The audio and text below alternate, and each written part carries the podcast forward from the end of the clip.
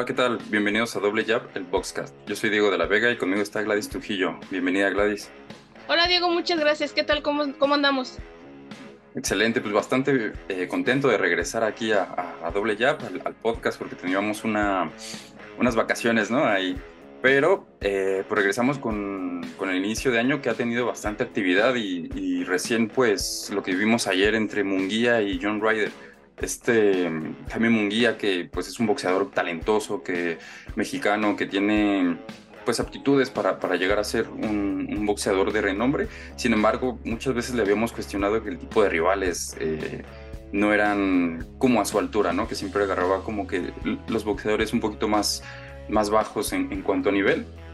Y eh, por eso no, no, no demostraba tanto eh, qué tanto había evolucionado. Sin embargo, pues lo que vimos ayer fue un Jaime Munguía más veloz, más fuerte, que viene ahora con Freddy Roach, eh, este entrenador mundialmente conocido. Y no sé tú, pero a mi parecer sí se le vio bastante el cambio en, en, esa esquina. Mira, por lo menos, lo menos ya le vimos un orden y creo que eso ya es bastante ganancia. Y sí se notó precisamente porque Ryder no lo llevaba, entonces creo que sí se, sí se notó como esa ese orden. De repente sí se salía un poquito como del libreto de lo que tenía que hacer Jaime Munguía, pero luego regresaba y era cuando lanzaba sus mejores golpes. Entonces, por ese lado sí ha, mostrado una evolución eh, favorable para él. Eh, sin embargo, lo seguimos viendo cada vez menos, pero lo seguimos viendo con las manos abajo. Eh, pero bueno, pudo demostrar que, que, ha aprendido nuevas cosas, porque creo que allá también como, solo con el terrible en su esquina ya se estaba quedando un poquito en, como en la misma línea, ahorita ya le vimos cosas diferentes, entonces me parece que el chiste es ver algo diferente que aporte y no, y no que reste, ¿no? Entonces en este caso creo que por ese lado le fue muy bien a Munguía. Sí, la verdad es que, bueno, tampoco John Raider es que sea el, el gran rival, ¿no? Que, que todos esperábamos, pero pues por lo último que le habíamos visto contra Canelo precisamente, eh, es un tipo bastante fuerte, es una roca. Y de hecho ahí lo vimos que lo llevaron a la lona varias veces y el tipo se levantaba de inmediato, ni siquiera se tomaba como unos segundos para respirar. Y, y aunque no es muy ofensivo, o sea, lo bueno de pelear contra él para, para su rival, pues, en este caso Jaime, es que pues tienes como todo el tiempo y el espacio para estar eh, lanzándole golpes porque el tipo casi no tiene eh, mucha cintura y no te responde mucho, o sea, simplemente se queda como, como encerrado hasta que lo dejas de, golpear es cuando se anima a, tirar un par de golpes, ¿no? Entonces yo creo que ese, ese espacio, ese timing le ayudó bastante a Monguía. Sin embargo, sí lo veo como que le falta, eh, como bien dices, Em, pulir sobre todo la guardia, porque si de repente lo levanta, pero mucho, mm, por muchos lapsos la deja debajo y, con un boxeador que sí lo pueda contragolpear, pues eso va a ser eh, una deficiencia para él. Y además se desespera, o sea, como que estaba muy empecinado o con mucho ímpetu para ir por el knockout, que de 10 golpes que soltaba, 6 se quedaban en el aire, ¿no? Por ese, por ese desorden y eran pocos los que, los que conectaba. Sin embargo, los que sí conectaba, pues sí se le veía una potencia increíble. Sí, creo que el haber pasado de 160 a 168 sí le ayudó bastante con la potencia. Hay boxeadores que van escalando en peso y van perdiendo potencia. En el caso de Munguía no fue así. Seguimos viendo que tiene el cuello, la quijada y la cabeza bien dura porque le entraron muchísimos golpes de Ryder bastante sólidos y ninguno lo hizo retroceder. Creo que por el lado de Ryder, creo que el error fue no haber llevado un orden en su ataque porque realmente no lo tenía. Y el pelear a la distancia de Munguía. Siempre que intentaba retroceder para salir del ataque, se quedaba justo en el, en el espacio en el que le, pues, le resultaba más cómodo a Munguía golpearlo. Y cuando estaba adentro, que pudo golpear de Oper las veces que quiso y muchos volados también que le entraron las veces que quiso a Munguía, no supo aprovecharla por ahí. Digo, si ya estás viendo que una combinación te está funcionando y que el otro no responde, pues la, conéctala hasta que, hasta que te lee el movimiento y así no, pues mucho mejor, ¿no? Pero en esta ocasión no fue como insistente John Ryder en ese aspecto. Por otro lado, es cierto, no tiene como que el múltiple número de virtudes, no es como el boxeador más eh, habilidoso. Sí es muy fuerte, sin embargo creo que el estar confiado en su fortaleza es lo que le hace eh, que le caigan muchos golpes a John Ryder. Por ahí un movimiento de cintura le hubiera ayudado bastante, ser más consistente en sus golpes. Y bueno, Munguía supo aprovechar muy bien esa parte en la que Ryder no tenía mucho movimiento, para él sí entrar con, con bastantes golpes, incluso hasta ayudarse de las cuerdas. Y bueno, por ahí hizo, hizo una buena pelea, sin embargo, era la pelea que tenía que hacer por el rival que se le estaba presentando. No es como que luciera muchísimo porque John Ryder le, puso demasiada oposición, sino que era la pelea que tenía que hacer para el rival que tenía enfrente para intentar demostrar algo en las 168 libras. Yo también considero que le falta bastante como para mostrarse sólido, ya no digamos para Canelo, para David Morrell, que es como el campeón que podríamos decir es más um, asequible en cuanto a, negociaciones, eh, pero me parece que está mostrando mejores cosas. Sí, la verdad es que va creciendo, pero justo ese es el tema, ¿no? O sea, no, no volvernos locos ni, desesperarnos, porque a pesar de que sí se le vio cierta mejoría ayer, también hay que, aterrizar y, centrarnos en quién fue el rival. Eh, es la primera pelea con, eh, en esta nueva esquina, o sea, es un, tiene 27 años, es muy joven y, tiene un récord ya bastante amplio, pero bueno, también hay que revisar contra qué rivales han sido esas victorias, ¿no? Eh, muchos ayer ya, incluso en, en ESPN también perdieron la cabeza de volada, y ya lo ponían contra Canelo, ya lo, pedían contra Benavides, y es como, a ver, calma, calma, o sea, no está ni para Canelo, no está ni para Benavides, me parece que ellos están eh, escalones mucho más arriba. Jaime eh, me parece que sí tiene que ir dentro de, la división, ir escalando, porque todavía hay nombres en los que se puede enfrentar y tener la posibilidad de lucir mejor, de trabajar, de, ver qué, ciertas cosas necesita eh, mejorar para poder enfrentar a tipos de, mayor peso como Canelo y como Benavides, que si los enfrenta en mayo o en septiembre a cualquiera de estos dos, me lo regresan, pero no quedado, ¿no? Eh, bien decías tú, está Morel, también está este chico que peleó creo que el fin de semana pasado o hace 15 días, este Christian Billy, no me acuerdo cómo se pronuncia su, su, apellido. Está Edgar Berlanga, que me parece que tiene todas las posibilidades de ganarle a, al puertorriqueño, sin, sin, lugar a dudas. Y también está Charlo y también está Plant, ¿no? Plant que es un boxeador muy técnico, no es peligroso por el knockout, pero que eh, le podría ayudar a, a Munguía a pulir ciertas situaciones, sobre todo con el tema del timing, de no desesperarse y de pues el, el tipo de guardia, ¿no? Yo creo que si hace dos peleas más en este año Munguía con, con este tipo de rivales, a lo mejor podríamos, pues, tenerlo en cuenta para, para, para Canelo, para Benavides, pero hoy en día definitivamente no, o no sé tú, tú qué piensas. No, exactamente. Eh, creo que Munguía lo que menos tiene es tiempo, a pesar de que es muy joven. La cosa aquí con él es que se convierte campeón en 154 libras de una manera bastante inesperada inesperada no porque fuera peor o que porque estuviera abajo en las apuestas o lo que tú quieras contra el campeón contra el que fue, sino por el hecho de que ni siquiera estaba contemplado para, para ese combate titular. Entonces tú ya sabiendo que el tipo es que pudo ser campeón y que tiene material para para, mantener, para mantenerse como en la élite. Entonces tú esperas muchas cosas de él. En 154, pues digamos que hizo una buena carrera. En 160 no hizo nada. Estuvo clasificado muchas veces en, creo que, si no me equivoco, en todos los organismos, pero al menos en tres. Em, clasificado como el número uno, jamás se enfrentó a un campeón. Jamás se enfrentó a un número dos de la división. Entonces, te quedas tú. Ajá, ¿y qué más?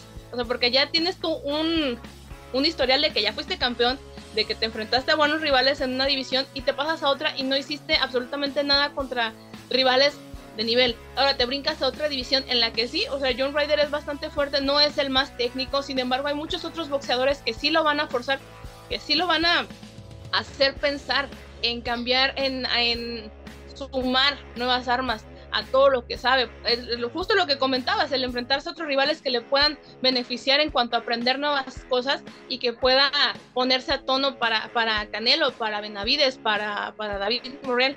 Em, creo que obviamente el decir que nombrar a Canelo ya te, ya te asegura vista si yo te puedo apostar lo que quieras a que lo hicieron por esa, que mencionaron a Canelo precisamente por eso, porque estuviera el foco sobre ESPN, sobre, sobre el mismo um, Munguía que, que, lo dijo, o sea, si a mí me dan la oportunidad de pelear con él está bien, pero no fue como que, ah, yo quiero a Canelo, échenme.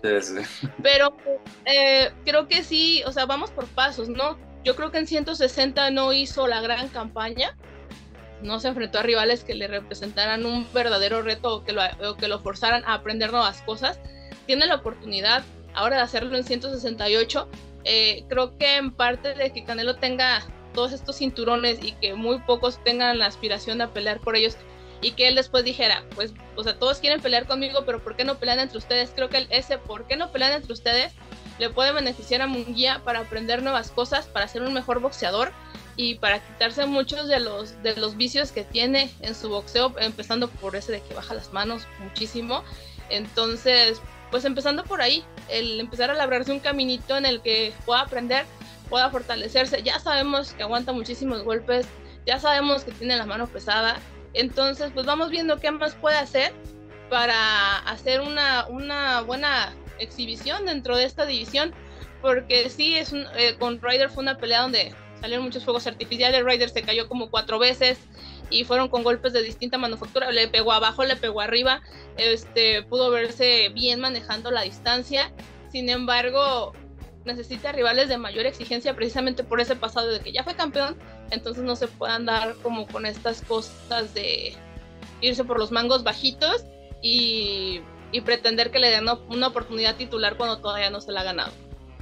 Sí, exacto. O sea, ya vimos y ya ha demostrado que dentro de, en la ofensiva, pues tiene eh, ya cosas muy bien trabajadas, ¿no? Tiene el ritmo, tiene las, las combinaciones y la velocidad. Ahora lo que necesita trabajar es la defensiva. ¿Y cómo, cómo practicas eso? Pues con rivales que sí te exijan.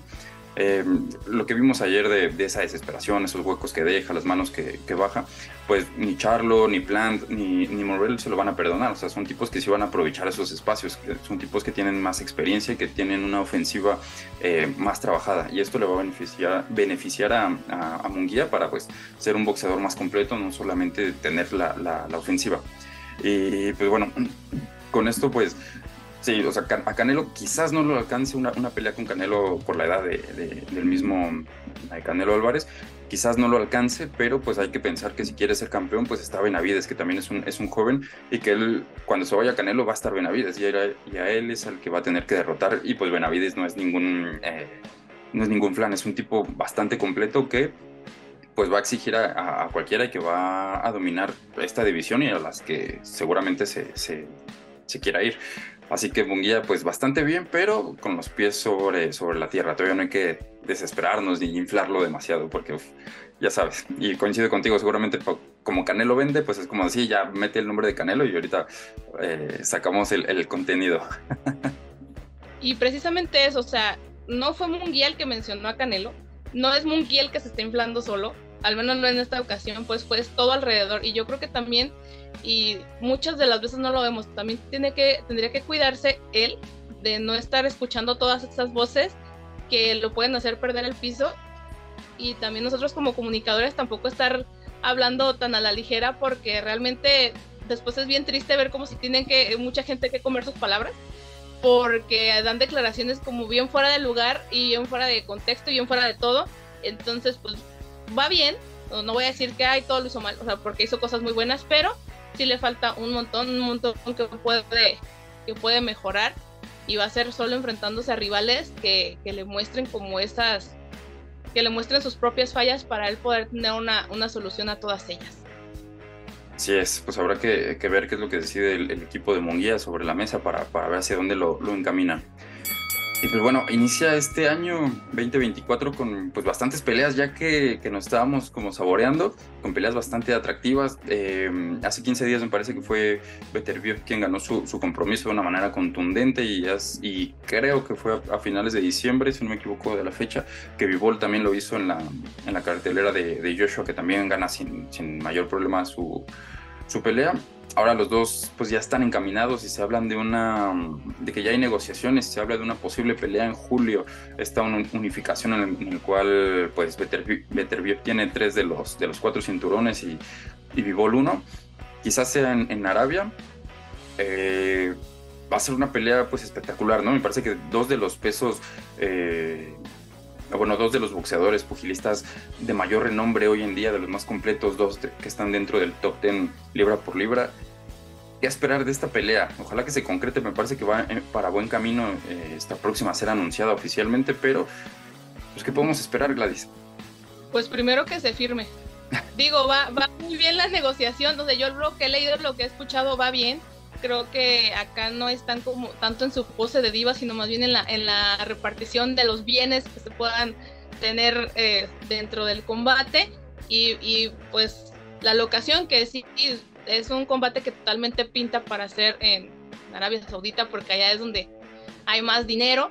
Eh, pues yo creo que va a ser una pelea de mucha técnica y de mucho poder. Realmente hay muchas personas que se centran demasiado en que Better tiene la mano muy pesada, pero y creo que se le nota tanto la, la contundencia que dejan un poquito de lado el hablar de, de, su buena técnica. Ya ha tenido rivales que son aparentemente más técnicos que él, a los que les ha sacado la vuelta por todos los lados, que ha sabido cómo manejarse sobre el ring, hacia adelante, hacia atrás, hacia, hacia todos los lados que, quieras decir. Y pues Vivo, que es un, un, muy buen, tiene muy buen timing, tiene muy buen manejo a la distancia, tiene muchísimo, muchísimo bagaje técnico, entonces creo que va a ser un choque bastante interesante y también de estrategias. Eh, va a jugar mucho lo que, lo, que se, lo que se planteen desde sus esquinas y también el cómo respondan a la presión, porque ahí sí se están enfrentando el mejor contra el mejor, o sea, ah, en el papel no hay otra pelea que se pueda hacer, porque para empezar son los que tienen los títulos y los que han pasado por encima de todos sus rivales, ¿no? Entonces, es una pelea que se tiene que hacer y que va a, darle una cara totalmente distinta a la división y de la que va a salir, pues, si no el mejor libra por libra, pues sí el, el mejor de la división en mucho, mucho tiempo. Pero no, yo creo que sí va a presentar movimientos eh, en la tabla de los libra por libra de esa pelea. Y pues ya veremos. Yo la verdad sí creo que es un pronóstico reservado. A mí se me hace muy tibio decir eso de pronóstico reservado para no comprometerse a decir nada pero en esta ocasión me parece que sí es una pelea bastante, bastante cerrada. Yo diría que, que por técnicas se la llevaría Vivol, pero pues vamos viendo, porque Arthur Beterbiev no es un inexperto en la técnica y tiene la mano bien pesada. Entonces, habrá que ver, porque sí está, sí está bastante, bastante disputada en el papel y seguramente en el ring va a estar mucho más. Sí, o sea, es un, me parece que hoy en día, quitando la de, bueno, Canelo y Benavides y, y y Vivol, me parece que son las dos mejores peleas que se puedan hacer hoy, hoy en día, ¿no? Dos tipos eh, durísimos, que los dos son noqueadores. Eh, tiene el 100% de, de, victorias por nocaut, o sea, 20 victorias, 20 knockouts. Vivol tiene el 50%, que me parece que él tiene 22 y, y 11 o o 19 y 10, algo así. Pero el chiste es que los dos saben noquear. Uno es un poquito más noqueador, el otro coincido contigo que este Vivol es un poquito más técnico. Me encanta la, soltura que tiene eh, el ruso, cómo se. Eh, con esos brinquitos, parece que, que no tiene fuerza sus golpes por la soltura en que, lo maneja, pero son, devastadores, ¿no? Pregúntale, pregúntale a Canelo. Los dos muy técnicos, los dos fuertes, los dos rápidos. Me parece que es la pelea que, que necesitamos incluso a mí me parece un poquito más atractiva sobre la de Canelo y, Benavides, porque por las similitudes, ¿no? Incluso en, cuanto a edades son demasiado cercanos, hay como cuatro años de diferencia, no, no, hay, mucha diferencia. Entonces, pues esperemos que se encamine bien y sí, seguramente será en, en Arabia por el dinero y sobre todo porque eh, pues el público de allá ahorita está sacando demasiado eh, sobre peleas, ¿no? En esto, en la UFC y demás. Y en Estados Unidos, pues estos dos nombres no son tan de renombre, por así decirlo, como, como lo sería allá en, en, Arabia. Entonces, pues habrá que esperar. Es una, es una batalla que, que nos estamos, mira, saboreando. Y pues a ver, a ver qué se da. Por otro lado, también quien se me durmió en las negociaciones o, en, los tweets fue Ryan García con, contra Pitbull Cruz y el que salió pues al quite fue Rolly Romero. Sí, eh, no sé qué pasó ahí, estuvo muy, muy, bueno, a mí me pareció muy gracioso porque yo vi la, eh, la publicación de que va el Pitbull Cruz contra Rolly Romero, este, y sale Ryan García súper triste y decepcionado en Twitter diciendo es que a mí ya me habían dicho que esa pelea ya estaba contra Romero, pero pues ya no les voy a hacer caso, ya no voy a creer nada hasta que no esté el papel firmado, pero me quedé, o sea, nadie, creo que el Pitbull no estaba en, dentro del, del, panorama, o sea, seguramente el Pitbull lo ha nombrado, pero así como X, ¿no? O sea, por decir un nombre, eh, nadie tenía presupuestada esa pelea. Creo que a final de cuentas, digo, no sé si le hayan dado todos los millones que, que está pidiendo el Pitbull por pelea que por eso estuvo en la congeladora muchísimo tiempo, pero creo que al final de cuentas le funcionó el decir yo no quiero a nadie que no sea Gervonta Davis para la revancha porque yo sé que le puedo ganar y dársela, darse acá de, de, diva porque al final le salió una pelea y o sea no cualquier pelea una pelea por título mundial. Entonces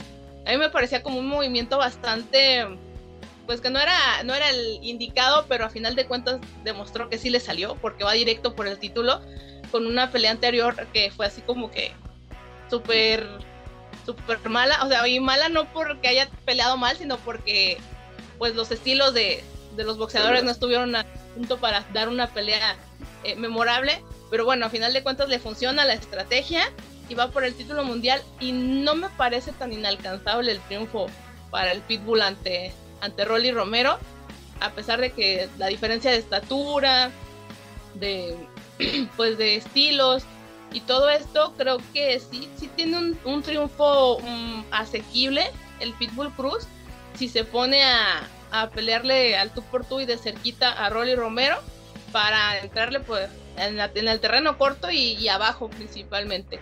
Ya vimos a Yerbonta Davis que en cuanto encontró el espacio y en cortito lo, fulminó. Digo, no creo que al Pitbull le vaya a ser muy difícil acortar la distancia para, para hacerle la, la noche difícil a Romero, pero pues ya veremos qué, qué lleva Rolly al combate porque pues sí es un combate inesperado y ya a la hora de pensar en qué podría suceder sí te deja como que pensando de verdad qué va a pasar porque nadie se la esperaba, pero creo que sí, tiene, sí tiene posibilidades el Pitbull de vencer.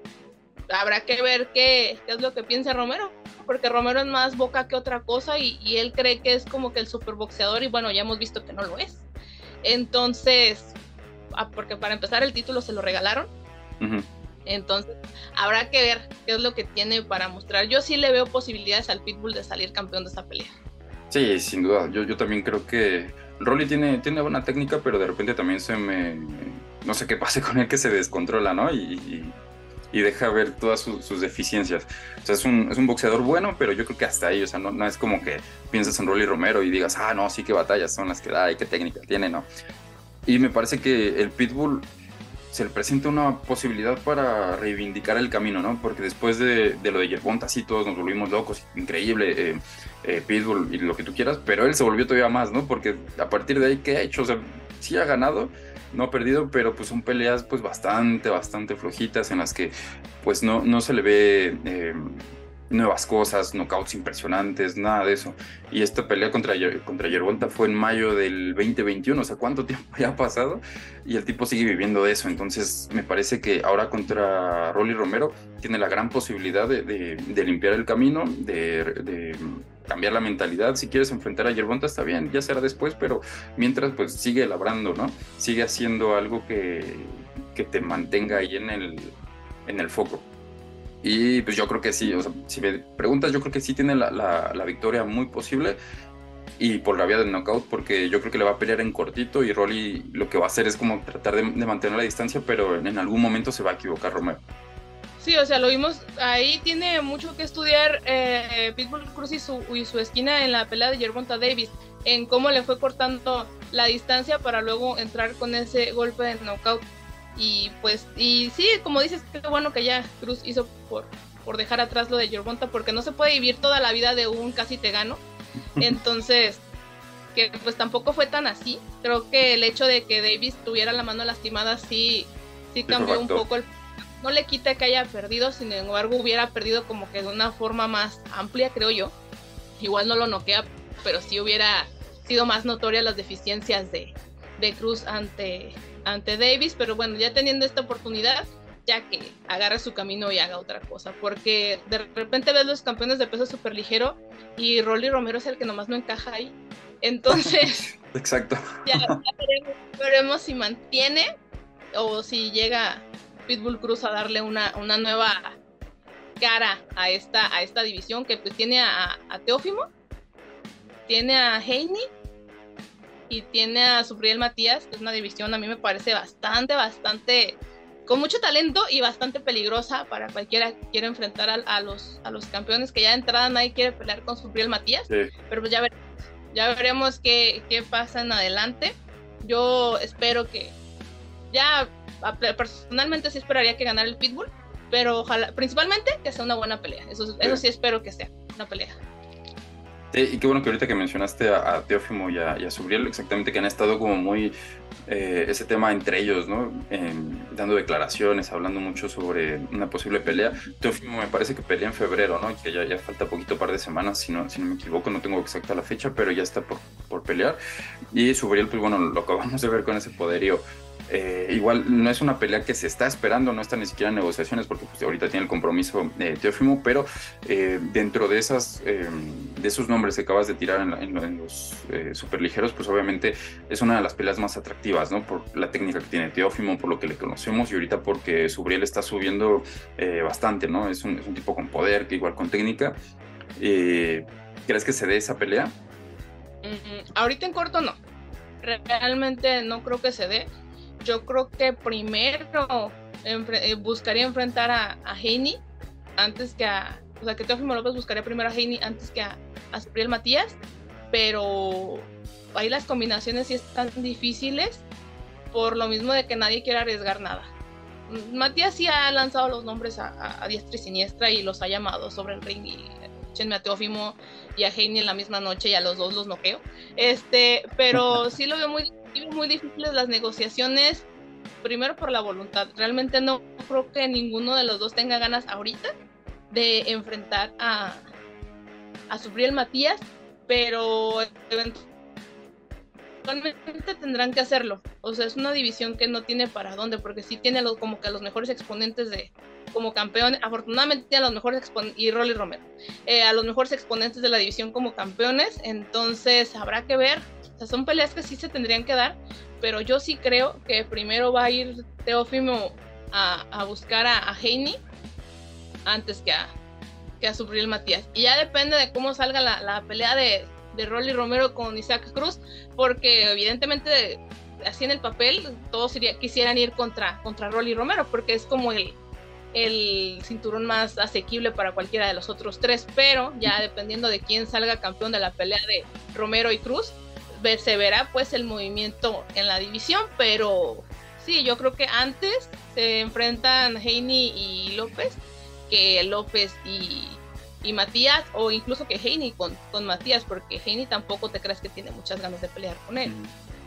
Sí, no, y es que el problema aquí es que con tantos eh, boxeadores con, buenas habilidades, con tanto poderío y sobre todo con tantos egos, el que pierde, pues prácticamente pierde las posibilidades de, seguir escalando, ¿no? O sea, pierde, digamos, se enfrenta a eh, López con, con el que pierda, pues pierde el atractivo para los siguientes rivales, ¿no? Es como, no, pues tú ya perdiste, quiero, quiero enfrentarme contra el que sí ganó, ¿no? Entonces, como que te vas quedando en esa, en esa cadenita, a pesar de que hay tantos nombres. Por eso es como, sí, como si estuvieras hablando de un, este, tablero de ajedrez, como de, es que me arriesgo aquí, pero es acá. Entonces, pues a ver cómo, cómo se va moviendo esa, esa división. Y, pues casi de la mano, pues también el regreso por fin de Lomachenko que que ya está anunciado que después de esa desastrosa y, trágica eh, decisión de los, de los jueces que le robaron ante precisamente David Haney, pues regresa con una nueva oportunidad contra eh, George Cambosos el 13 de abril. Van por el título vacante de la Federación Internacional de Boxeo, ¿no? Entonces, alegres y felices por esa, por esa noticia. Ah, sí, yo cuando vi la nota me quedé, ay, qué bueno, ya va a volver y va a volver a ser campeón y, todo lo bonito que puedo ver alrededor de Lomachenko. Yo, bueno, para empezar le da la ventaja de ser local a, a Cambosos, pero bueno, yo no creo que vaya a cambiar mucho la decisión porque me parece que es una pelea que se va a llevar Lomachenko, o sea, Cambosos es muy fuerte, es, o sea, es guerrero, pero no, no tiene las habilidades suficientes como para repeler todo lo que le vaya a mandar Lomachenko porque maneja los ángulos desde todos los lados de la mejor manera posible y teniendo a Cambosos como un boxeador que es como muy ¿cómo te diré?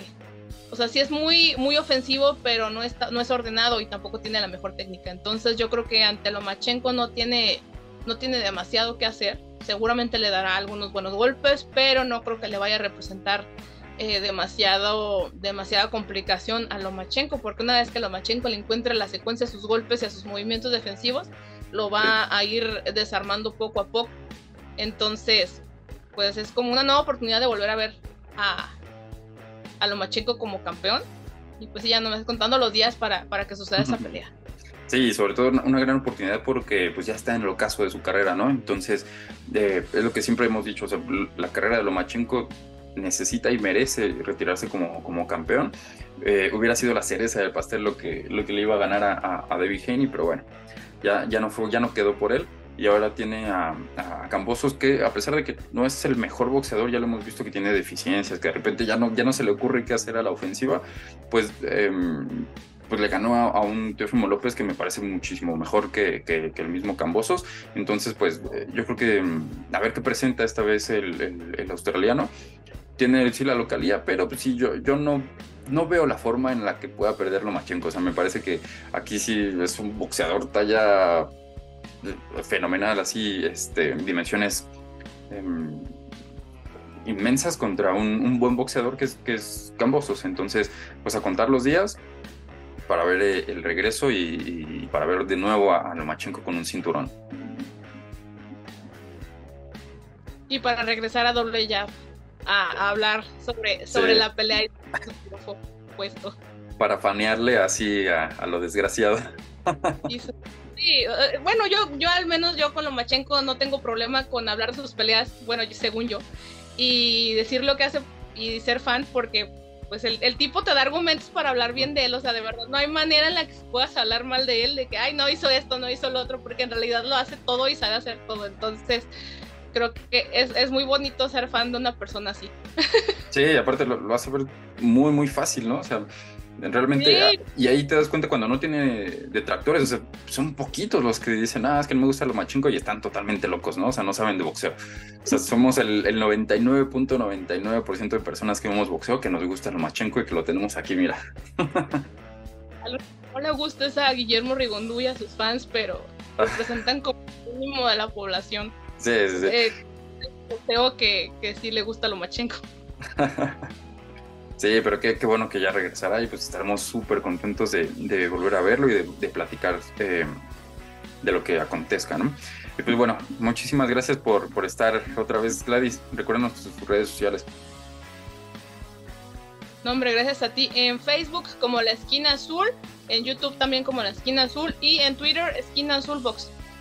Excelente, nos encuentran en TikTok, Instagram y Facebook como Doble Boxing Blog y en Twitter a mí como Diego BM55. Pues nada, esto ha sido todo, muchas gracias y nos escucharemos la próxima.